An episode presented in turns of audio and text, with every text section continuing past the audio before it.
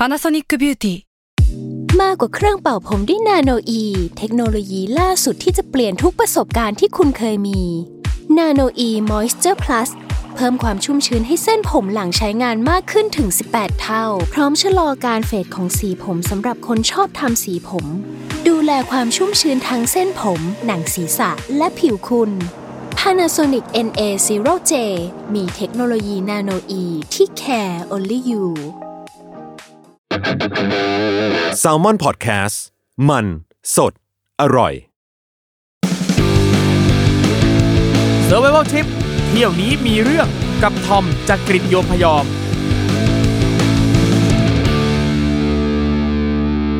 สวัสดีครับ ขอต้อนรับเข้าสู่รายการ Survival Trip เที่ยวนี้มีเรื่องกับผมทอมจากกรีฑโยมพยอมครับโอ้โห คุณผู้ฟังครับ มาเจอกันอีกแล้วนะครับแม่หนึ่งสัปดาห์ผ่านไปไวเหมือนโกหกนะครับ คิดถึงเหลือเกินนะครับ นี่ อย่างที่รู้กันนะครับว่าเปิดมาฟังรายการนี้เนี่ยเรื่องราวดีๆ ละมุนละมุนนุ่มนวลนุ่มนวลกินหรูอยู่สบายสบายเพลินๆจากการท่องเที่ยวเดินทางนี้นะครับไม่มีนะฮะไปหาฟังที่อื่นนะครับ รายการนี้เนี่ยนะครับเราก็จะเจอแขกรับเชิญนะครับที่ไปเที่ยวบุกป่าฝ่าดงไปเจอเหตุการณ์พิบัติภัยอุบัติเหตุ มิจฉาชีพกลโกงนั่นนี่นู่นท่องเที่ยวเดินทางไม่เป็นไปตามแผนโอ้โห สารพัดสารเพครับที่จะมาเล่ากันให้เป็นอุทาหรณ์นะครับ นี่อะวันนี้นะครับแขกรับเชิญก็อยู่กับเราแล้วครับ เชิญพบกับคุณเพชรครับ สวัสดีครับ สวัสดีครับผม สวัสดีครับผม สวัสดีครับคุณทอมครับ นี่คุณเพชรแนะนำตัวหน่อยครับ ครับอ่าชื่อเพชรนะครับหรือว่าเรียกว่าเพชรพาคินก็ได้คครัรับบผมอ่าตอนนี้ก็ทำงานเกี่ยวกับการผลิตสื่อครับ ก็เพิ่งเริ่มทำ YouTube อ่าอ่า ชื่อช่องอะไรฮะ ชื่อช่องเพชรพาคินเลยครับ P E T C H เว้น P A R K I N ครับอ่านี่ไปตามกันได้ คอนเทนต์เกี่ยวกับอะไรครับในช่องอ่าความจริงเอ่อเราเราเป็น specialist ทางด้านการถ่ายรูปจริครังบๆแล้วเราก็รู้สึกว่าสุดท้ายคงจะเป็นด้านนั้นแหละแต่อย่างที่บอกเราเพิ่งเริ่มเราอยากให้ทุกคนรู้จักเราก่อนอะครับก็เลยเริ่มจากการทำบล็อกอ่าอ่าเป็นเป็น weekly vlog ครับผมครับนี่ซึ่งเอ่อปกติเนี่ยคุณเพชรชอบเดินทางท่องเที่ยวอยู่แล้วป่ะครับ ชอบมากครับอุ้ยทำไมชอบการท่องเที่ยวครับ ผมนึกไม่ออกว่าใครจะไม่ชอบจริงๆแล้วการท่องเที่ยว มันก็มีคนที่ไม่ชอบ ซึ่งผมก็งงมากเหมือนกันทำไมไม่ชอบล่ะ คือคือเอ่อชอบเพราะว่าเรารู้สึกว่าทุกครั้งที่อาจจะฟังดูซ้ำๆนะคำพูดครับพวกนี้แต่ว่ามันมันเป็นเรื่องจริงนะว่าเรารู้สึกว่าเราออกจากคอมฟอร์ทโซนตัวเองแล้วเราได้เราได้เรียนรู้อะไรสิ่งใหม่ๆแล้วนั่นครัมันบเป็นมันเป็นแกนหลักๆแหละที่ผมรู้สึกว่าทุกครั้งที่ผมออกไปเที่ยวเพราะว่าเราอยากได้อะไรใหม่ๆเข้าชีวิตครับอะคุณเพชรครับปกติคุณเพชรชอบไปเที่ยวไหนอะอืมความจริงผมผมไปได้หมดเลยนะครับคือทั้งแบบ สบายมากและแบบลำบากมากอ่าอะไรอย่างเงี้ย มันผมว่าหลักๆ มันคือเรื่องของเวลาของเรามากกว่าว่าช่วงไหนเรามีเวลาทำอะไรวัยไหน เราเราทำอะไรแล้วแล้วเราไม่รู้สึกผิดว่า อะไรอย่างเงี้ยคือมันมีมันมีหลายแฟกเตอร์เหมือนกันสำหรับผม แต่หลักๆอะเราชอบไปในที่ที่หนึ่งคือเราไม่เคยไปครับสองคือเรารู้สึกว่ามันต้องได้ประสบการณ์ที่มันมันค่อนข้างจะยูนิคไปจากเมืองไทยที่เราอยู่ครับอะไรอย่างเงี้ยครับ ใช่ เพราะบางทีถ้าเราออกจากประเทศนี้ไป แล้วเราไปเจออะไรซ้ำๆเดิมใช่ๆแบบเดียวกับประเทศนี้มันก็ไม่ค่อยต่างเท่าไหร่ใช่ไปเชียงใหม่อาจจะก็แค่ได้อะไรอย่างเงี้ยใช่อะซึ่งอย่างวันนี้นะครับทริปที่คุณเพชรเนี่ยจะเอามาเล่าให้เราได้ฟังกันเนี่ยเป็นทริปไหนครับคุณเพชรอันนี้เป็นทริปที่เป็นทริปที่ผมชอบที่สุดในชีวิตผมนั่นก็คือการที่ผมไปขึ้นรถไฟทรานไซบีเรีย โอ้โหทริปในฝันของใครหลายคนเลย ผมเองอยากอยากไปมาก อยากไปใจจะขาดอุ้ยอยากไปมากแต่แต่ไอเราเองรู้สึกว่า เรายังต้องจัดสรรเวลาครับ คือ มันต้องใช้เวลานานมากเลย ซึ่งอย่างเนี้ยเป็นอีกปัจจัยหนึ่งที่ทำให้เราเองยังไม่ได้ไปแสวงบุญที่ทรานไซบีเรียอย่างที่ตั้งใจไว้อะคนไปครับคนครัไปบผมบอกทุกคนที่แบบเข้ามาถามผมนะว่าพี่เอ้ยพี่เพชรอันนี้มันไปยังไงแบบเอาจริงๆถามผมมาสิบคนแล้วนะตั้งแต่ผมกลับมา ยังไม่ใครมีใครไปสักคน จริงๆนะคือแบบว่าบางคนคืออยากไปอะแต่ มันฟังดูเป็นอะไรที่แบบมหากาบมากอะการพูดพูดว่าทรานไซบีเรียมันคือสามประเทศนะครับมันทุกคนมันจะฟังรู้สึกว่าแบบหนึ่งต้องใช้เวลา ต้องใช้เงิน แต่นี่เดี๋ยวผมมีเคล็ดลับเพราะว่ามันมันแล้วแต่คนอ่าคุณคุณอยู่แบบไหนกันมันอยู่ที่ว่าคุณ flexible ขนาดไหนในกาครรับอยู่ เออ แต่ว่านั่นแหละอย่างที่ผมจะบอกคือว่ามันเป็นรูทที่แบบฟังปุ๊บแล้วก็โอ้ มันเป็นอะไรที่เอปิกมากอะใช่เออทุกคนอยากไป แต่ว่าผมว่าน้อยคนนะที่จะแบบลงมือทำจริง ๆ อะไรอย่างเงี้ย ใช่ในเคสผมเอง ผมไม่ได้ครับตั้งใจจะทำนะจริงๆแล้ว เดี๋ยวคืออันนี้ต้องบอกว่าทริปเนี้ยมันเกิดขึ้นมาจากการที่ผมอะไปเรียนปริญญาโทที่อังกฤษครับ แล้วพอไปเรียนอะเราปกติเราไปเรียนเราก็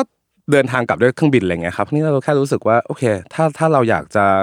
ไปอีกเลเวลหนึ่งอะไรอย่างเงี้ยเฮ้ยเราอยากลองกลับโดยไม่ใช้เครื่องบินอะมันก็เลยเป็นที่มาว่าโอเคมันมีวิธีไหนบ้างอะไรเงี้ยครับครับเริ่มหาเส้นทางก็เนี่ยแหละเจอรถไฟทรานไซบีเรียนบวกกับตอนนั้น ความจริงเพื่อนผมมาชวนผมไปเพื่อนที่เรียนอังกฤษด้วยกันเนี่ยแหละครับมันชื่อไอ้โจฮะมันน่าจะฟังอยู่เหมือนกัน สวัสดีคุณโจ้ด้วยนะทุกวันนี้มันก็ยังรู้สึกผิดอยู่ฮะว่าแบบเฮ้ยเขาชวนผมครับ แล้วผมรู้สึกว่า เอ้ยผมเป็นคนเดียวที่ตื่นเต้นอะ ผมก็เห็นลางนั่นแหละว่า ตอนนั้นมึงก็เรียนกับกู กูก็ ซื้อตั๋วรถไฟแล้วทำไมมึงยังไม่ซื้อสักทีวะมึงไม่กลัวมันแพงขึ้นเหรอหรืออะไรอย่างเงี้ยครับสักพักไปไปเรื่อยๆผมเริ่มเห็นฟอร์มมาแล้วว่ามันมันดูมีปัจจัยอะไรบางอย่างที่แบบมันเริ่มแผ่วๆไปครับซึ่งตอนหลังไม่ได้โทษมันครับมันเป็นเรื่องของของครอบครัว ก็เลยโอเค กูซื้อไปหมดแล้วอะครับ ก็คงต้องไปเดี๋ยวคือตอนแรกเนี่ยจะมากับเพื่อนใช่ไปไปมาเหลือคนเดียวไงแหละฮะใช่ความจริงตอนแรกโอ้โหไม่ได้ไปกับเพื่อนเพื่อนอะจะไปกับเราอ๋อโอเคเพื่อนอะชวนเราไป เราก็ครับโอเคแบบเราเออเอาวะแบบก็ไม่เป็นไรซึ่ง เป็นอะไรที่ที่ผมรู้สึกดีใจมากที่เอาจริงๆที่ผมได้ไปคนเดียวนะเป็นอะไรที่เป็นประสบการณ์ที่ดีมากๆอืมครับ แล้วอย่างขั้นตอนการเตรียมตัวอืมสำหรับทริปนี้เราต้องเตรียมอะไรยังไงบ้างครับเนี่ยที่สำหรับผมเลยนะที่ครับยากสุดคือการเตรียมตังค์สำหรับผมตอนนั้นนะคือผมอยู่ที่อังกฤษ แล้วก็ต้องบอกก่อนว่าเราเราทำงานเพื่อที่จะหาเงินด้วย ก็เหมือนผมน่าจะเหมือนคนไทยส่วนใหญ่แหละที่ไปเรียนต่างประเทศแล้วก็ต้องหา part-time job ครับทำซึ่งผมก็ทำร้านอาหารอย่างเงี้ยครับ แล้ว ผมอะเริ่มมาตัดสินใจว่าโอเคจะไปจริง ๆ เริ่มจองตั๋วรถไฟมันคือแบบเลยครึ่งทางจากการเรียนมาแล้วอะเงินทั้งหมดอะมันใช้ไปแล้วอ่าอ่าทีเนี้ยมันก็เลยรู้สึกว่าโอเคเราต้องวางแผนใหม่ เราเราต้องทำงานกี่ชั่วโมงดีต่ออาทิตย์ เราต้อง save เงินยังไงอะไรอย่างเงี้ยครับอีกอย่างหนึ่งก็คือว่าด้วยความที่เรา budget ค่อนข้างจำกัด ผมรู้สึกว่าถ้าเราจะไปใช้เอเจนซี่อะไรให้เขาช่วย book ให้เขาช่วยอะไรอย่างเงี้ยผม ผมไม่รู้มันเท่าไหร่นะครูทอมครับแต่ตอนนั้นผมรู้แค่ว่ามันต้องแพงกว่าใช่กับการที่เราทำเองใช่เออน่าจะแพงกว่า ผมก็เลยแบบอะทำเองแล้วกันครับ สิ่งที่ยากก็คือว่าไอ้เว็บที่จองรถไฟเนี่ยครูทอมมันมันเป็นแค่ภาษารัสเซียอย่างเดียวไม่มีภาษาอื่นเลย ตอนนั้นขอบคุณ Google Chrome มากที่มีออโต้ทรานสเลทให้กับเราครับแล้วรัสเซียเป็นประเทศที่เอาจริงๆไม่พูดภาษาอังกฤษเลยครับน้อยมากที่จะพูดภาษาอังกฤษ เพราะฉะนั้นมันผมเรียนเอกภาษาอังกฤษมา เป็นครูเคยเป็นครูสอนภาษาอังกฤษด้วยอ่าแต่เคสเนี้เป็นเคสที่ภาษาอังกฤษช่วยอะไรเราไม่ได้จริงๆ ครับผมทุกอย่างคือภาษามือล้วนๆครับคุยจนเมื่อยมือว่างั้นคุยจนเมื่อยมือเมื่อยหัวเมื่อยไหล่เมื่อยทุกอย่างที่ต้องใบครับ ก็เตรียมตัวความจริงนอกจากเรื่องสองเรื่องเนี่ยครับความจริงผมคิดว่าเตรียมเตรียมใจอย่างเดียวดีกว่า ว่าเออมันมันต้องบิวความรู้สึกเหมือนกันการที่เราจะไปเที่ยวไหนคนเดียวครั้งแรกครับแล้วมันเป็นแบบทริปยาวอะ อุ๊ยแต่อย่างอันนี้เนี่ยคือเป็นทริปที่กลับจากการเรียนโทที่อังกฤษใช่ครับแล้วอย่างพวกข้าวของต่างๆ สมบัติอืมต่างๆ เราเอากลับมาไทยยังไงครับ ก็อันนี้โชคดีที่ว่าเรามีเพื่อนบางคนที่เขาเป็นเหมือนเป็นคน local ที่ที่อังกฤษอะไรเงี้ยครับครับส่วนหนึ่งเราฝากไว้กับเขา อีกส่วนหนึ่งเราเอ่อ ship เอ่อส่งเรือกลับบ้านครับแล้วก็เหลือไว้แค่แบบเรา travel light มาคือแบบมี carry on ใบเดียว carry on ที่สามารถสะพายกระเป๋าได้อะไรเงี้ยครับซึ่งในนั้นก็จะมีเสื้อผ้าที่ใส่ได้สาม เป็นสามเซตอ่ากางเกงในสามตัวครับเสื้อยืดสามตัวกางเกงสามตัวอะไรเงี้ยครับแล้วทุกครั้งที่อาบน้ำก็คือซักผ้าไปด้วย คือทุกอย่างมันต้องมันต้องลีนมากคุณทอมในครับในในในกระเป๋าของเรา เพราะว่าอีกอย่างหนึ่งที่เราไปคือเราไปถ่ายรูปครับฉะนันอุปกรณ์พวกเอ่อขาตั้งเลนส์กล้องอะไรเงี้ยมันมันเอาไปครึ่งกระเป๋าแล้วอะครับเพราะฉะนั้นอันเนี้ยแหละครับนี่คือนี่คือการเตรียมอ๋อเตรียมนั่นแปลตัวว่าสัมภาระเนี่ยคือเสื้อผ้าสามชุดใช่กับ อีกอย่างหนึ่งที่น่าจะหนักหน่วงพอสมควรคือพวกกล้องขาพวกตั้งกล้อต่างใช่ใช่ๆอืมครับผมอะแล้ววันที่จะต้องออกเดินทางตอนนั้นรู้สึกไงบ้าง วันนั้นอยู่อยู่ลอนดอนอยู่ครักับบเพื่อน แล้วก็ตื่นมาตอนตีห้าครับต้องไปขึ้นขึ้นเครื่องที่ฮีสโ r รนี่แหละเอ่อขึ้นเครื่องจากลอนดอนเพื่อไปเซนต์ปีเตอร์สเบิร์กแล้วเราค่อยไปรถไฟจากตรงนั้นไอตอนที่ ผมว่าการตื่นเช้าตอนตอนหัวค่ำอะไอ้ยตอนไม่ใช่ตอนเช้าเช้ามืตดรู่อะเออมันเป็นอะไรที่มันมันดราม่าอยู่แล้วคุณทอมด้วยบรรยากาศของมันอะเออมันจะมีความสลัวสลัวคนเงียบเงียบอะไรอย่างเงี้ยอากาศครับเย็นๆด้วยอากาศเย็นๆใช่ เออแล้วไม่รู้นะเวลาไม่รู้คุณทอมเป็นป่ะเวลาเราไปต่างประเทศที่แบครับบอากาศมันหนาวมากๆอะไม่รู้เป็นอะไรเวลาเดินออกมาตอนที่ตื่นน้ำตามนจะไหล มันเหมือนแบบ ผมไม่รู้ว่ามันเป็นปฏิกิริยาอะไรของร่างกายอะมันมีความตื่นเต้นมันแบบหัวใจผมเต้นแรงมากครับข้างในแต่ข้างนอกมันดูแบบเงาเงาๆอะมันเป็นความรู้สึกคอนทราสต์มากสำหรับผม แล้วเราก็นั่นแหละครับไปไปฮีสโตรแบบโอเค คิดอยู่ในใจมันคิดอะไรไม่ออกเลยคุณทอมคิดว่า แม่งแม่งเกิดขึ้นจริงแล้ววะครับคิดแค่นี้เลย อืม ใช่ใช่เป็นเหมือนกันบางทีเวลาที่เราจะได้เริ่มเดินทางไปเส้นใหม่ ๆ เส้นไหนที่เรารู้สึกว่ามันน่าจะยากน่าจะลำบากน่าจะเป็นอะไรที่แบบยาวนานอะมันครับมันจะมีความรู้สึกแบบเนี้ยแบบเฮียเอาจริงแล้วป่ะใช่ใช่ใช่เพราะเราเรายิ่งรีเสิร์ชมาครึ่งปีคุณทอมครับมันมันรอคอยอะครับอืมก็เอ่อขึ้นเครื่องบินไปที่เซนต์ปีเตอร์สเบิร์กครับผมนะครับพอถึงเซนต์ปีเตอร์สเบิร์กแล้วอืมยังไงต่อครับ พอถึงเซนต์ปีเตอร์สเบิร์กอันนี้เป็นอุทาหรณ์แรกครับที่ผมจะให้คือความประทับใจแรกของการลงเลยครับ คือโดนแท็กซี่โกง อันเนี้ยเป็นอะไรที่ผมรู้สึกว่าถ้าไปรัสเซียครั้งแรกนะ คือรัสเซียคุณทอมเขาเป็นคนที่ต่างจากคนไทยสุดขั้วครับคนไทยเนี่ยเราจะถูกสอนให้เป็นคนใจดีอ่าเราถูกสอนให้ยิ้มอะยิ้มมึงโกรธมึงก็ต้องยิ้ม อันนั้นคือสิ่งที่มึงควรจะทำอะไรอย่างเงี้ยครับถูกไหมแต่คนรัสเซียครับคุณทอม อันเนี้ยอันนี้ผมผมเรียนรู้มาจากประมาณดึงเดือนที่ผมไปอยู่กับเขานะตอนแรกผมก็รู้สึกว่าทำไมมึงเป็นคนที่แบบ ขรึมขนาดนี้ครับว่าฉันต้องคิ้วขมวดอะไรเงี้ยแต่ว่าเขาเป็นคนที่เขาเขาไม่ยิ้มหรือเขาไม่หัวเราะโดยไม่มีสาเหตุ อันนี้คือเขาจริงๆนะเราอะเป็นคนที่ถูกสอนว่าการยิ้มคือสิ่งที่ดี ของเขาอะถ้าหากว่ามึงยิ้มโดยที่มึงไม่มีสาเหตุอะมึงบ้าอืมเออเขาไม่ทำกันเป็นอะไรที่ไม่จริงใจครับพอลงไปที่อันนี้แหละ ผมก็เจอละความความแบบเมฆครึ้มมาแบบผู้ชายรัสเซียตัวใหญ่ๆเดินมา ผมไปถึงที่นั่นประมาณห้าโมงทำห้าโมงเย็นซึ่งเป็นหน้าหนาว อันนี้เป็นช่วงแบบประมาณธันวา ก็จะมืดมืดมืดแล้วป่ะมืดๆแล้วเริ่มมืดแล้วตามแผนคือผมต้องขึ้นรถบัสครับเพราะว่าเราบัตเจ็ตไงอ่าขึ้นรถบัส เราดูไว้หมดแล้วโอเคเราจากตรงไหนไปตรงไหนอะไรเงี้ยครับ แต่เราก็จะโดนพี่แท็กซี่ที่เขาพูดมาว่า เอ้ยยูเอาแท็กซี่ไหมอ่าผมก็บอกว่าเอ้ยไม่เป็นไรเราเราคิดว่าเราจะไปบัส แต่ตอนนั้นเราก็ดูข้างนอกแหละเชฟมันเริ่มมืดแล้วอะถ้าถ้ามันถ้าเราไปไม่ถึงหรือเอาอะไรอย่างเงี้ยมันอะเราเราแท็กซี่เขาก็ดูแบบเขาก็ดูโอเคอะ เออโอเคแบบอะคนรัสเซียก็คงอย่างนี้แหละอะไรอย่างเงี้ยก็เขาบอกผมว่าทั้งทริปอะจะใช้จำนวนหนึ่งซึ่งผมอาหารออกมา ว่าโอเค มันประมาณกิโลละละปอนด์อะไรอย่างคเลยรับ สมมติเขาพูดว่าห้าร้อยนะพอไปถึงจริงๆก็เนี่ยแหละ ขึ้นเขาบอกโอเคเราตกลงราคากันเรียบร้อยอะไปเดินไปขึ้นแท็กซี่กัน ผมเริ่มเห็นแล้ว มันเหมือนมันเดินเข้าไปในในโรงจอดรถ แล้วมันมีเพื่อน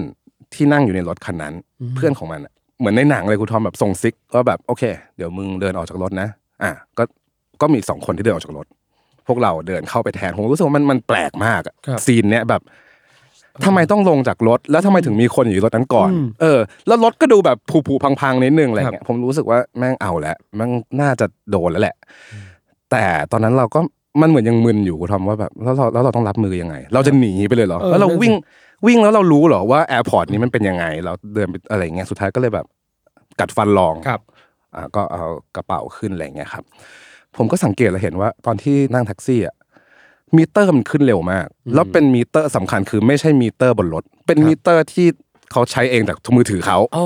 เออแล้วผมก็งงว่าทำไมมันมันขึ้นเร็วจังวะซึ่งผมก็ถามว่าเอ้ย you ทั้งหมดเนี่ยทำไม you you บอกไม่ใช่เหรอว่า พอไปถึงปุ๊บแบบมันคือห้าร้อยทำไม you ถึงกดมิเตอร์ครับ อกอ๋อไม่ใช่ห้าร้อยเนี่ยคือห้าร้อยต่อโลโอ้โหเออผมแบบชิปโอ้หายโอ้โหเออก็นั่นแหละก็เลยแบบ โอเคยูเราไม่มีตังค์ยูปล่อยเราลงเลยเออเนี่ยปล่อยปล่อยลงตรงนี้เลยแล้วเขาก็แบบ ซึ่งมันอยู่บนเหมือนมันโทเวย์อะคุณทอมซึ่งครับคือถ้าเขาปล่อยผมผมก็ไม่รู้ทำไงต่อเนี่ยนะเราเหมือนเราเดินอยู่บนทางด่วนมันมันไม่ได้อะอืมผมเลยโอเค ยูเอา exit หน้ายูลงอันไหนได้ยูลงเลย แล้วเดี๋ยวเราออกเราหาทางไปโรงแรมเองอะไรเงี้ยครับ สุดท้ายก็ความจริงตอนนั้นที่พูดอะมันก็ใกล้ถึงโรงแรมมากแล้วแหละครับซึ่งเขาก็ปล่อยเราลงแบบก่อนถึงโรงแรมมันสองสามโลอะไรเงี้ยครับ อืมแล้วก็เราก็พยายามที่จะแบบอยู่เราไม่มีตังค์เลยอะไรเงี้ยเขาแบบสุดท้ายผมก็ถ่วงเวลาถ่วงไปถ่วงมาสุดท้ายทำอะไรไม่ได้คุณทอมจ่ายไปเต็ม ก็คือตอนนั้นมันมันประมาณแบบถ้าตีเป็นเงินไทยประมาณห้าพันบาทอะเสียไปกับ กับเนี่ยครับ เออทั้งนั้นที่เราแบบเรา save มาแทบตายอะทำงานมาแทบตายอะไรเงี้ยไม่เป็นไรดอกแรกแต่ว่าดอกนั้นก็ทำให้เหมือนเหมือนตบหัวตัวเองเลยว่า ต้องระวังมากกว่านี้ อืมนั่นแหละครับ ไปถึงเซนต์ปีเตอร์สเบิร์กแล้วก็เช็คอินเข้าโรงแรมอะไรครับอืมอันนั้นก็เนี่ยความประสบการณ์แรกครับที่ไปถึงรัสเซียครับครับ แล้วนอกจากนั้นรัสเซียน่ารักกับคุณเพชรไหมฮะ ความจริงหลังจากนั้นอะเอิ่ม ผมไม่เจออะไรที่แบบถึงชีวิตถึงอะไรอย่างนี้นะครับซึ่งรัสเซียอ่าสมมติถ้าใครจะไปจริงๆอะผมผมจะแนะนำอย่างนี้ว่าโฮสเทลเขาอะมันไม่ได้เหมือนโฮสเทลที่ข้างหน้ามันดูเหมือนโฮสเทลอะคือตึกของรัสเซียมันจะครัจะบเป็นตึกแบบเรานึกภาพตึกเก่าๆอะอ่าหรูๆแบบเหมือนในหนังอย่างเงี้ย ซึ่งเราเรามันจะไม่มีป้าย ซึ่งเราต้องเดินเข้าไปในนั้น เดินขึ้นบันไดไปประมาณแบบสี่ชั้นแล้วถึงเห็นว่าอ๋อเนี่ยมันขึ้นว่าเป็นชื่อโฮสเทลคือเหมือนต้องเดาเข้าไปก่อน เออเดาตึกก่อน ถ้าเดาถูกตึกขึ้นไปถูกชั้นถึงจะเจอว่ามีป้ายโฮสเทลบอกใช่ใช่ใช่เป็นอย่างนั้นครับ ในเซนต์ปีเตอร์สเบิร์กเอาจริงๆหลังจากนั้นนะไม่ได้มีเหตุการณ์อะไรที่มันแบบเป็นประสบการณ์ถึงคาดถึงอะไรอย่างเงี้ยครับ ก็เป็นการเรียนรู้ชีวิตใหม่ไป อืมครับผมก็สบายๆก็ถือว่ายังยังโอเคยังโอเคครับโดนแค่ดอกแรกนั้นไปใช่แต่แต่ดอกนั้นมันก็ทำให้เราตื่นตัวตลอดเวลานะครับว่าแบบเอ้ยถ้ามีอะไรแปลกปลอมเราเราต้องต้องระวังครับ ก็นั่งรถไฟจากเซนต์ปีเตอร์สเบิร์กครับไปที่ไหนครับอันนี้ต่ต่อไปก็คือไปมอสโกครับครับ อันนี้ก็เอ่อแต่ละที่ผมจะอยู่หนึ่งอาทิตย์นะครับพอหนึ่งอาทิตย์เสร็จเซนต์ปีเตอร์สเบิร์กก็ไปมอสโกมอสโกก็จะเป็นเมืองที่ใหญ่ขึ้นมาหน่อยครับจุดมุ่งหมายแรกจริง ๆ ที่อยากไปทรานไซบีเรียนเพราะว่าเราอยากไปเห็นทะเลสาบไบคาลครับอ่าเอ่อ Lake Baikal เนี่ยเป็นทะเลสาบที่ลึกที่สุดในในโลก แล้วเราเห็นภาพไม่รู้เคยครูทอมเคยเห็นป่ะแบบมันจะเป็นภาพแบบ เราเห็นเรารู้สึกว่า รูปมันเวอร์มาก ถ้าหากว่าใครที่ฟังตอนเนี้ยลองแบบว่า Google เข้าไปเลยครับครับ Lake Baikal frozen อย่างเงี้ยอืมขึ้นมาเลยมันจะแบบมันมันเหมือนแบบ ทุกอย่างมันสะท้อนแสงไปหมด เพราะว่ามันแข็งมันเป็นน้ำมันเป็นน้ำแข็งอะซึ่งมันเป็นอะไรที่เราไม่เคยเห็นแล้วเรารู้สึกว่า อันเนี้ยคือที่ที่เราจะต้องไปเพื่อไปถ่ายรูปอะไรอย่างเงี้ยครับ ถ้าหากว่าใครจะไปถ่ายรูปไปช่วงช่วงต้นปีดีกว่า ผมไปเร็วครับผมไปช่วงเอ่อต้นธันวายังไม่แข็ง ก็ครับก็ยังยังยังยังไม่ฟินตัวเอง แล้วก็ไม่เป็นไรเราก็ถ่ายรูปแบบที่มันไม่แข็งนี่แหละ แล้วก็ได้เจอเพื่อนร่วมทางใหม่เยอะแยะมาก หลังจากเอียคุตเสร็จเราก็เดินทางเอ่อก่อนเข้ามองโกเลียอืม ตรงเนี้ยรถไฟมันจะเปลี่ยนเป็นเปลี่ยนจากชื่อ Trans Siberian เป็น Trans Mongolian ครับเอ่อตรงเนี้ยมันก็จะมีตอมอที่เข้าครัมาบเอ่อเข้ามาตรวจเราอะไรเงี้ยครับทุกครั้งที่เราผ่านด่านอม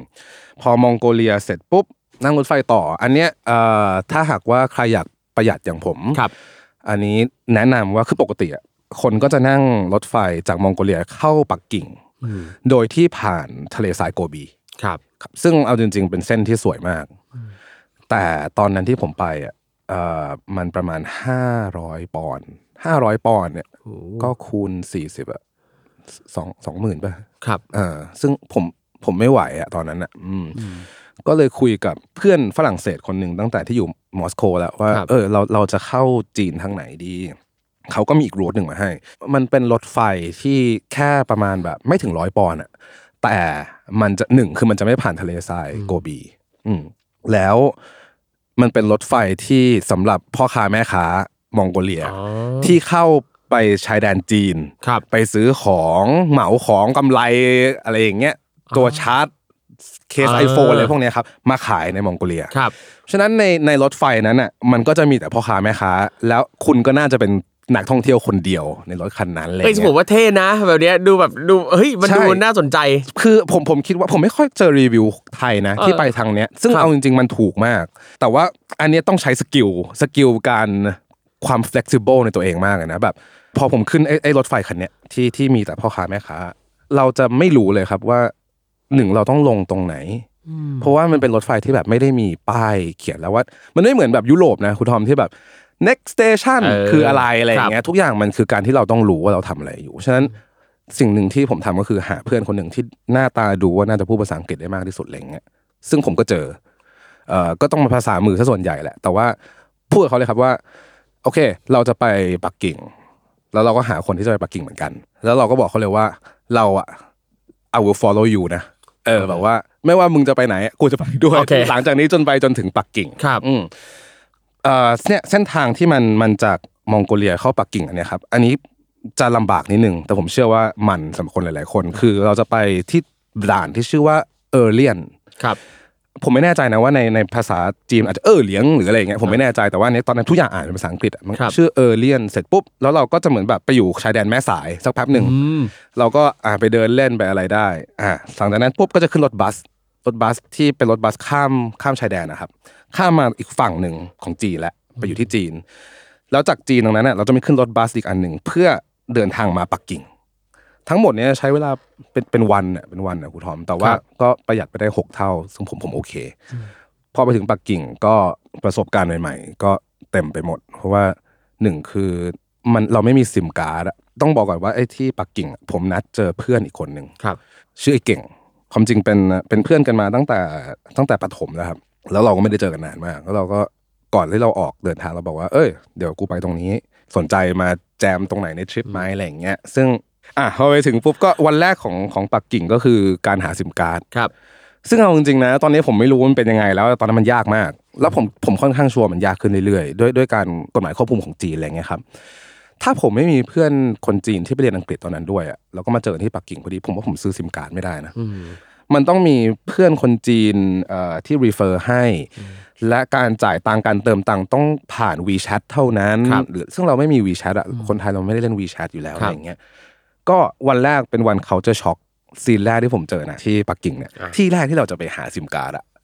ผมผมคิดนะ ว่ามันคือห้างครับก็ไปห้างไปห้างเนี่ยมันก็ต้องมีร้านโทรศัพท์สักใช่ร้านหนึ่งแหละ อืม ซึ่งผมหาไม่เจอซึ่งถึงหาเจอเขาก็บอกว่าของยูอะมันใช้ไม่ได้ เพราะว่าอะไรคือ มันก็พูดกับคนจีนผมก็พูดไม่ค่อยรู้เรื่องเหมือนกัน แต่ว่าไอ้เรื่องขี้ในที่สาธารณะมันเป็นอะเรื่องจริงมากคุณทอมฉากแรกที่ผมเจออะคือคนขี้ตรงมันเป็นบันไดเลื่อนลงครับเขาขี้ตรงก่อนทางลงอะเฮ้คุณทอมคุณทอมมันมันมันมันทางไม่ใช่ลงบันไดเลื่อนมันไม่ใช่ว่าเขาไปหลบอยู่อะไรอย่างเงี้ยอะคือเราต้องเดินอ้อมเขาอะเพื่อที่จะลงลงบันคไดรับเลื่อนได้อะไรเงี้ยอืมซึ่งเขาก็ทำเหมือนแบบมึงมึงไม่เคยเห็นคนขี้กลางบันไดเลื่อนเหรอวะอะไรเงี้ยสายตาเขาจะเป็นประมาณเนี้ยซึ่งเราก็รู้สึกว่า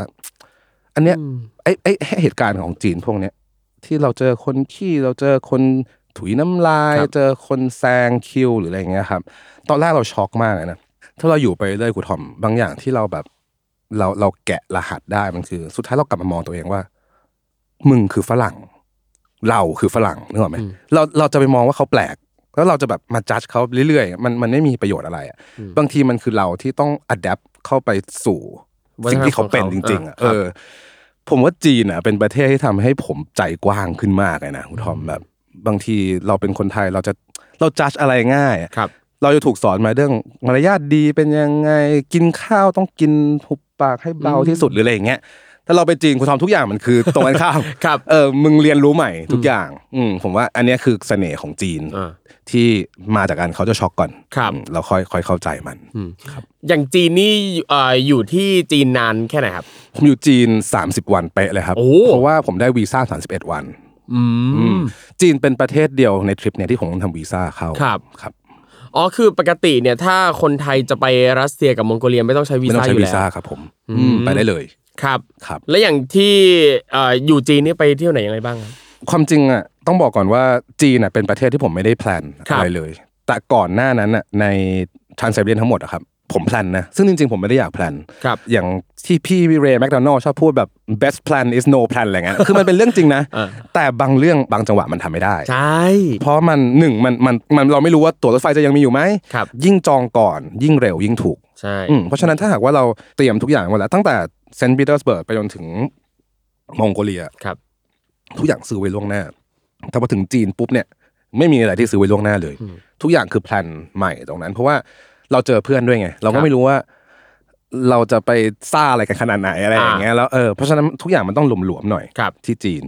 อ่าเริ่มจากปักกิ่งนี่แหละครับ ผมพยายามที่จะอยู่อะเอ่อเมืองหนึ่งให้ได้ประมาณ 7 วันครับ อืมเราอย่างที่บอกไม่ได้ plan เพราะฉะนั้นเนี่ยเอ่อมันจะมีอะไรที่หลวมๆซึ่งเราก็เริ่มมาดูเป๋าตังค์โอเคกูเหลือตังค์เท่าไหร่วะตอนแรกอะใน plan มันมีการไปจิ่วจ้ายโกว จิ่วจ้ายโกวเป็นเหมือนเป็น national park ที่สวยมาก แต่ผมไม่ได้ไปนะโธ่ชีวิต ซึ่งตอนนั้นนะผมมองไว้แล้วว่า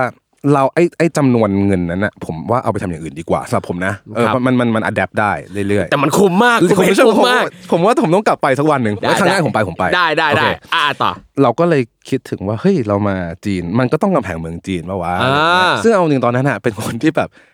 ไม่รู้นะ ว่าครับกำแพงเมืองจีนมันเป็นยังไงเออผมนึกว่ามันคือกำแพงกำแพงหนึ่งซึ่งครับ มันมันไม่ใช่ มันต้องมีมันต้องดูก่อนว่าโอเค ที่ไหนคนเยอะ ที่ไหนเอ่อไปแล้วถ่ายรูปสวย ครับที่ไหนบูรณะ ดีที่ไหนถ้าเราอยากได้ภาพเซอร์ๆต้องไปยังไงหรือครัอะบไรอย่างเงี้ยมันมีรายรายละเอียดเยอะมาก ตอนหลังก็คือ เนี่ยแหละครับ ก็เลยคุยกับเก่งว่ากูมีเรื่องจะบอกว่าแบบกูกูตังค์หมดว่ะกูคิดว่ากูไปจิวใจโกไม่ได้ เออ เราเราเปลี่ยนแผนไหมเออก็เนี่ยวางแผนใหม่เข้าโฮสเทลวางแผนใหม่แล้วก็โอเคตัดสินใจว่าอ๋อโอเค เราเพิ่งรู้ว่ากำแพงเมืองจีนอะ มันจะมีคนส่วนใหญ่ก็จะไปไอ้ปาต้าหลิงครับปาต้าหลิงคือแบบใกล้สุดของในปักกิ่งเลย แต่ว่า ความใกล้สุดมันก็จะมากับนักท่องเที่ยวที่เยอะที่สุด แล้วเรารู้สึกว่าเราไปถ่ายรูปก็อยากได้คนน้อยที่สุดอะแหละครับอืมก็เลยตัดสินใจเอ่อไปอีกที่หนึ่งชื่อว่ามันชื่อว่ามู่เทียนยูอืมความจริงมันอ่านว่ามู่เทียนยูอะไรประมาณเนี้ยแต่ผมขอพูดเป็นสำเนียงอังกได้ฤษได้แล้วกันนะได้ได้ได้ครับได้ครับ ไม่ว่ากันโอเค ก็ไปมูเทนยูเนี่ยครับแล้วก็เราแล้วเราก็เพิ่งมาดูว่าอ๋อมันเป็นที่ที่ค่อนข้างไกลหน่อย เพราะฉะนั้นเนี่ยมันต้องมีการค้างคืน ก็อะค่อยหาโฮสเทลการ เอ่อเราวางแผนไว้แล้วว่าเราจะอยู่ที่นั่นสองคืนครับ แล้วก็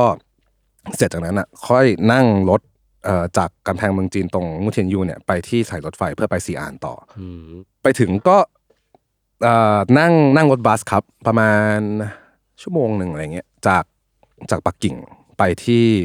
รถ bus stop หนึ่งของมูเทียนยูครับเราเข้าไปปุ๊บเราก็แบบ แดดจ้าเปรี้ยง แล้วก็มีรถบัส แล้วก็มีแท็กซี่ที่แบบจอด อยู่คันหนึ่งก็ต่อราคาแท็กซี่อะไรไป ซึ่งอันนี้เป็นเรื่องที่ทุกคนต้องทำนะต่อครับต่อราคากับคนจีนนี่ต้องทำตลอดเวลานะคือไม่ว่าจะซื้อตั๋วอย่างใช่ที่ไหนก็แล้วแต่ใช่จะแบบเป็นทางการมีคีออสขายตั๋วใดผมๆก็ว่าต้องต่อเลยเหรอผมผมผมว่าลองไปก่อนอ๋อโอเค ผมว่านะเลเวลความเกรงใจของคนไทยอะถ้าไปอยู่ในจีนอะผมว่ามันสูงไป จริงลดลงมาหน่อย ลดลงมาแล้วทำอะไรที่มันทำห่ามหน่อยอะบางทีอ่าเราจะได้ benefit จากตรงนั้นโดยที่เราไม่รู้ครับตัว อืมต่อราคาเสร็จปุ๊บไปถึงปุ๊บมันมันก็มีการหลงนิดนึงแหละ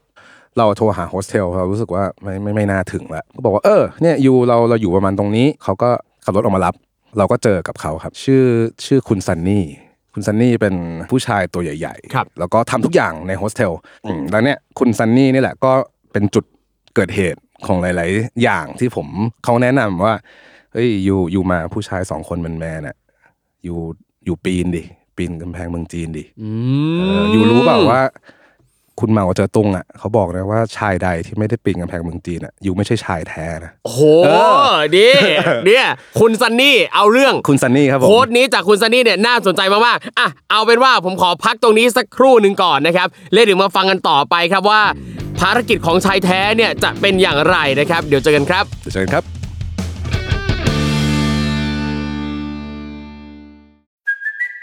it's Kaylee Cuoco for Priceline. Ready to go to your happy place for a happy price? Well, why didn't you say so? Just download the Priceline app right now and save up to 60% on hotels. So, whether it's Cousin Kevin's Kazoo concert in Kansas City, go Kevin, or Becky's Bachelorette Bash in Bermuda, you never have to miss a trip ever again. So, download the Priceline app today. Your savings are waiting. Go to your happy place for a happy price. Go to your happy price, Priceline.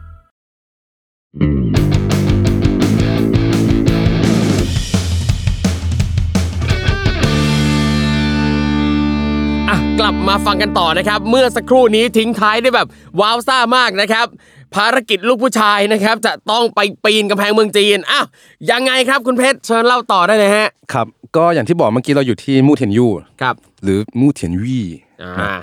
ซึ่งเอ่อซันนี่เนี่ยพอมาถึงวันแรกปุ๊บเขาก็ก็เป็น host ที่ดีครับเอ่อ you อยากกินอะไรบ้าง คือเขาเป็นเหมือนเป็นเป็นบ้านที่อยู่ในฟาร์มอะเอ่อซึ่งก็จะ เลี้ยงปลาเองครับเอ่อทำปลาเองมีทำเกษตรกรรมเล็ก ๆ เป็นสวนหย่อมอยู่ที่บ้านอะไรอย่างเงี้ยครับแต่ตอนนั้นอะเอ่อมันเป็นช่วงหน้าหนาว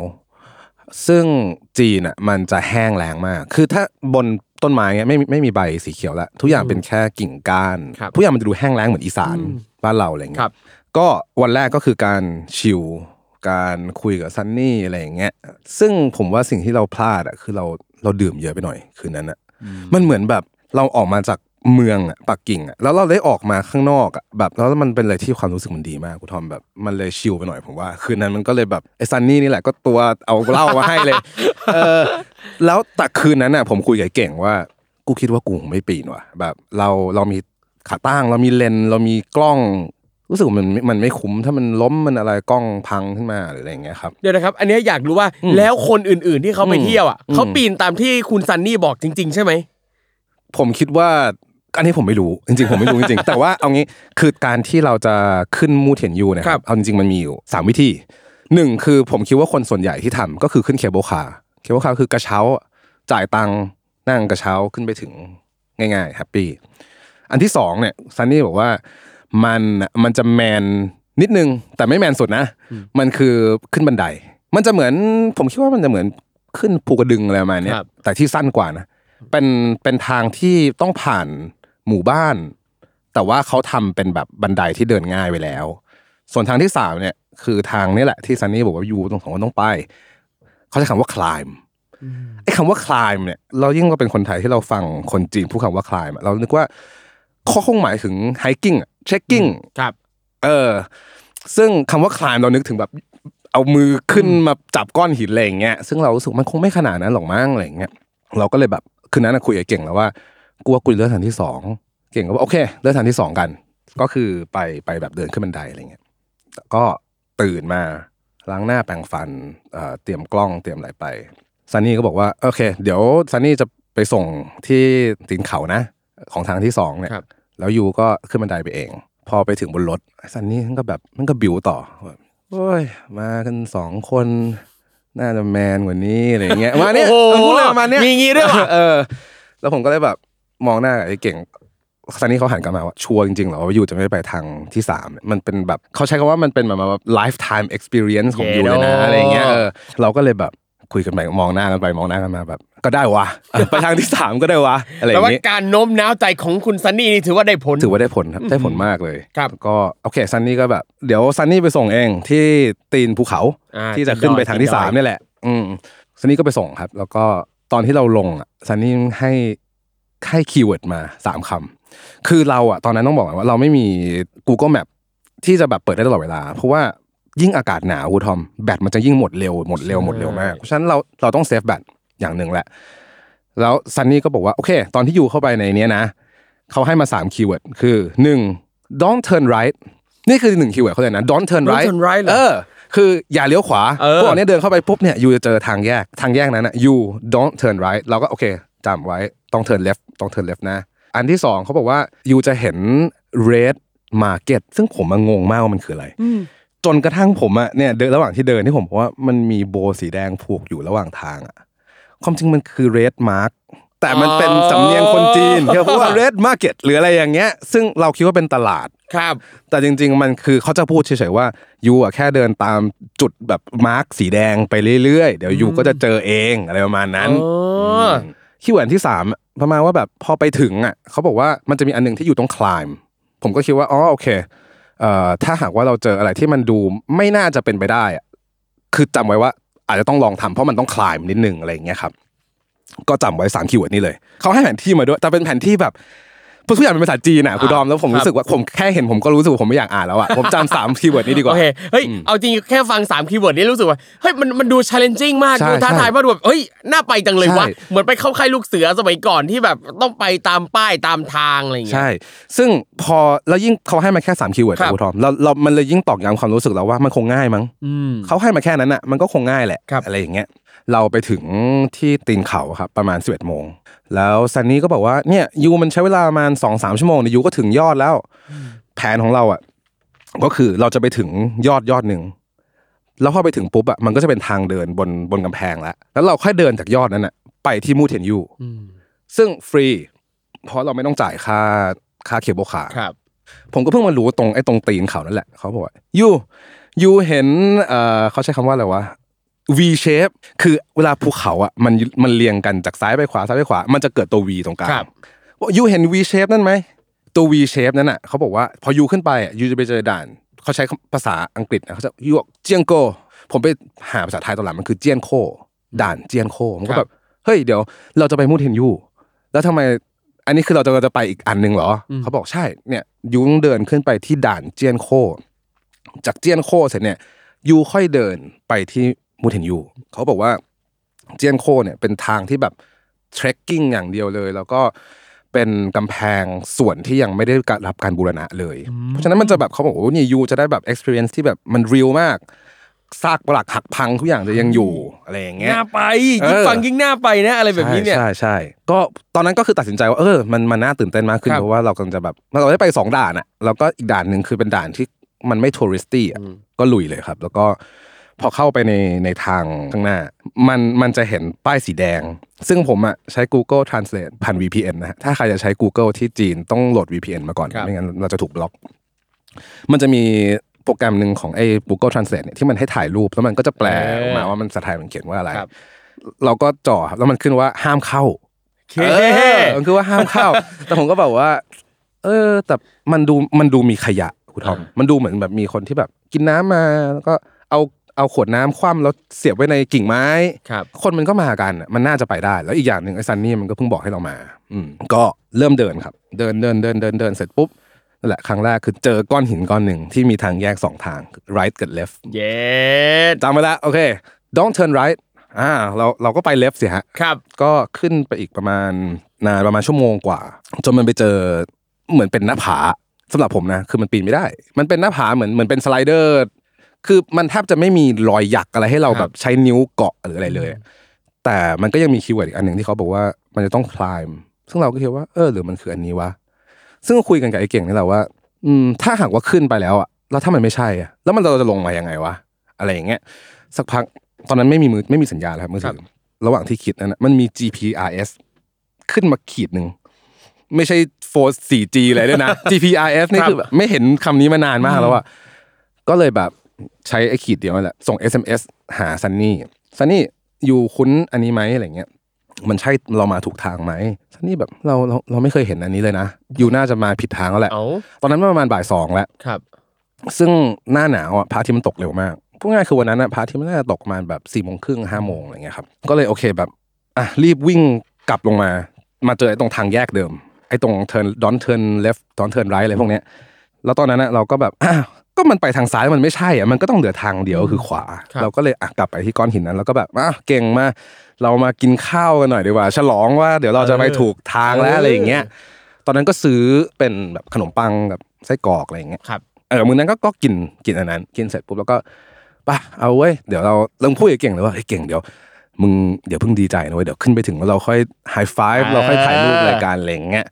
ซึ่งไอ้เก่งอะมันเป็นคนที่ปีนเก่งกว่าผมครับอมันจะไอ้ เรื่องผาดโผนหรืออะไรเงี้ยผมเอาจริงผมไม่ค่อยเก่งนะจริงๆแล้ว ก็ให้เก่งแบบนำไปก่อน ขึ้นไปอีกประมาณสามชั่วโมง ก็ค่อยๆปีนค่อยๆปีนค่อยๆปีนไป จนมันไปเจอจุดหนึ่งทอมที่มันเป็นเหมือนจุดที่ไอ้ซันนี่มันบอกนี่แหละว่า you ต้อง climb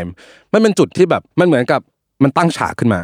แล้วมันก็เหมือนน่ะเวลาเราปีนหน้าผาในในโรงยิมอะที่มันจะต้องแบบอ่าเหมือนเป็นสไปเดอร์แมนครับอ่าหงายหงายหน้านิดหน่อยแล้วครับค่อยวึบตัวขึ้นไปข้างบนอ่านึกกเหมือนไแบบหน้าผาจำลองอ่าที่เราปีนขึ้นไปปั๊บแล้วมันจะต้องเอ็นอ่าขึ้นใช่ไปอ่าโอเคใช่ ซึ่งไอ้หน้าผานั้นน่ะครับเราก็พยายามที่จะเราก็คิดว่ามันใช่แหละเพราะว่าระหว่างทางที่เราเดินมา มันก็มีไอ้พวกเนี่ยไอ้เศษมันจะมีโบอันหนึ่งเป็นโบสีแดงที่ผูกอยู่ตามทางตลอดเวลา มันเหมือนกับเป็นคนนำทางไว้ให้อะไรอย่างเงี้ยครับแล้วก็พอถึงหน้าผานั้นน่ะสิ่งที่มันยากคือว่าหน้าผาเนี่ยมันอยู่ตรงกลาง ด้านขวาของมันน่ะมันจะมีแง่งโคนไม้ แหลมเปรี้ยวเลยครับ ชี้ขึ้นไปผมนึกนึกภาพว่าถ้าผมปีนแล้วผมสะดุดลงมา ก็คือมันจะเสียบผมแน่นอนโอ้ยเออ คือมันใหญ่มากครับตอนนั้นเราก็เลยแบบอ่าโอเค เราใช้เวลาประมาณครึ่งชั่วโมงอะกว่าเราจะปีนตรงนั้นได้ มันเป็นความรู้สึกที่แบบเราต้องฮึบฮึบขึ้นอะมันดีดดีดแขนครับ พยุงตัวขึ้นไป การที่เราต้องดีดแขนขึ้น มันหมายถึงว่าตอนลงเราต้องกระโดดลง อืมเพราะว่านั่นหมายถึงว่าความสูงของเราอะมันไม่ได้แล้วกับครับความสูงของหิน แต่ตอนนั้นอะพระอาทิตย์มันค่อยๆไล่ไล่ไล่ไล่ตกมาตอนนั้นมันมันไม่มีช้อยใจนอกจากว่าต้องไปต่อต้องไปต่อต้องไปต่อ ไปให้เร็วที่สุด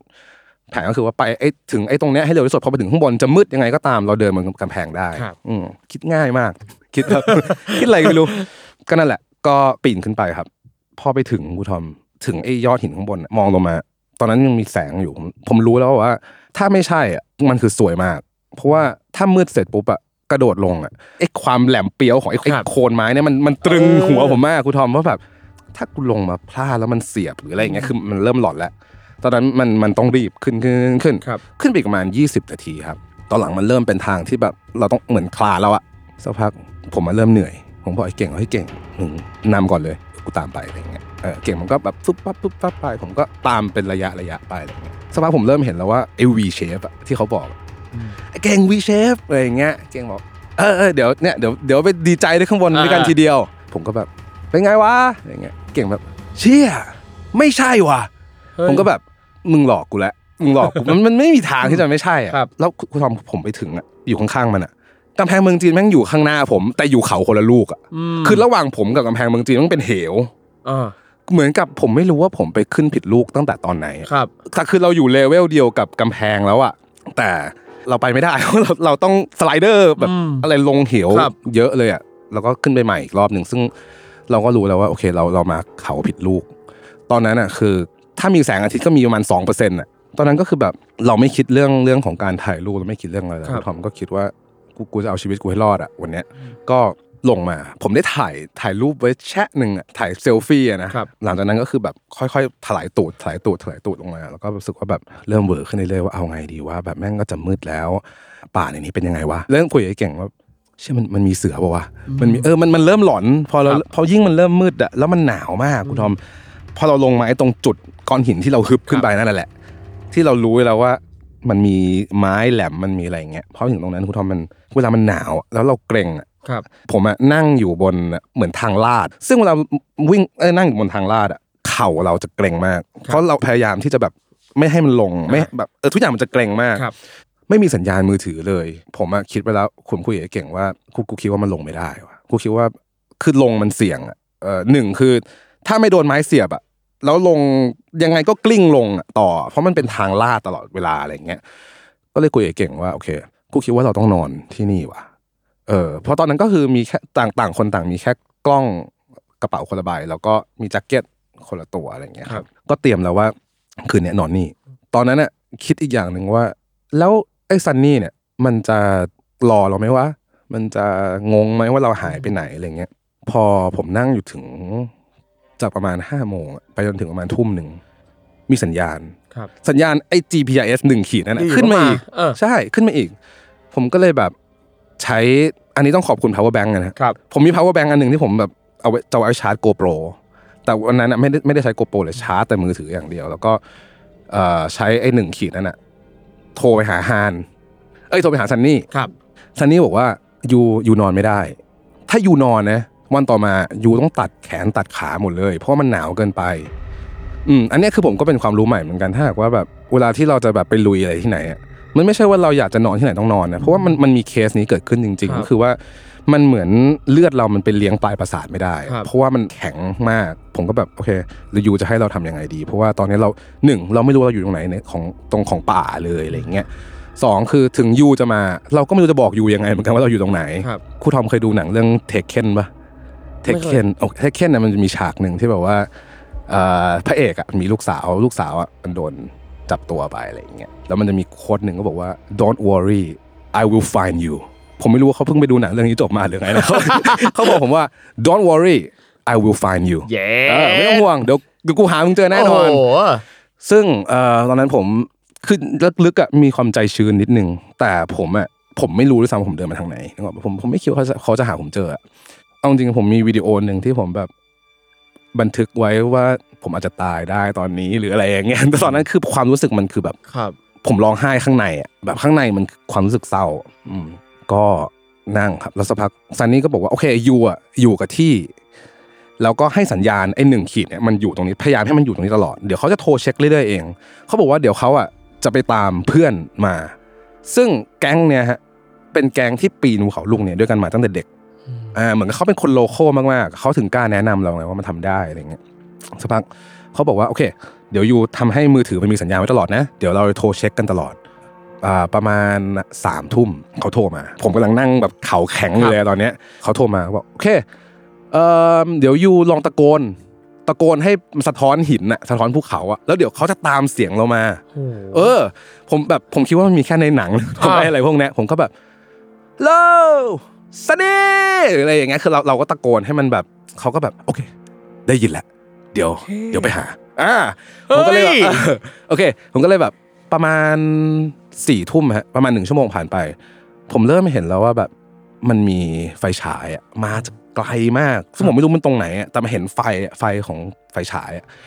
ผมก็เชียรอดรอดจะรอดแล้วจริงๆเหรอวะอะไรอย่างเงี้ยสักพักโทรมาอีกบอกว่าไหนยูตะโกนซิอะไรอย่างเงี้ยก็ตะโกนตะโกนเหมือนในหนังอะตะโกนจนเขาเจอผมอะ เออแล้วครูทอมรู้ป่าวว่าตอนจังหวะที่เจอมันคือแบบเขาว่าเอาเชือกมาเขาตะโกนมาเลยว่า เอ้ยเอ้ยยูรูลงมาได้ไหมผมก็เลยเก่งตะโกนแบบ no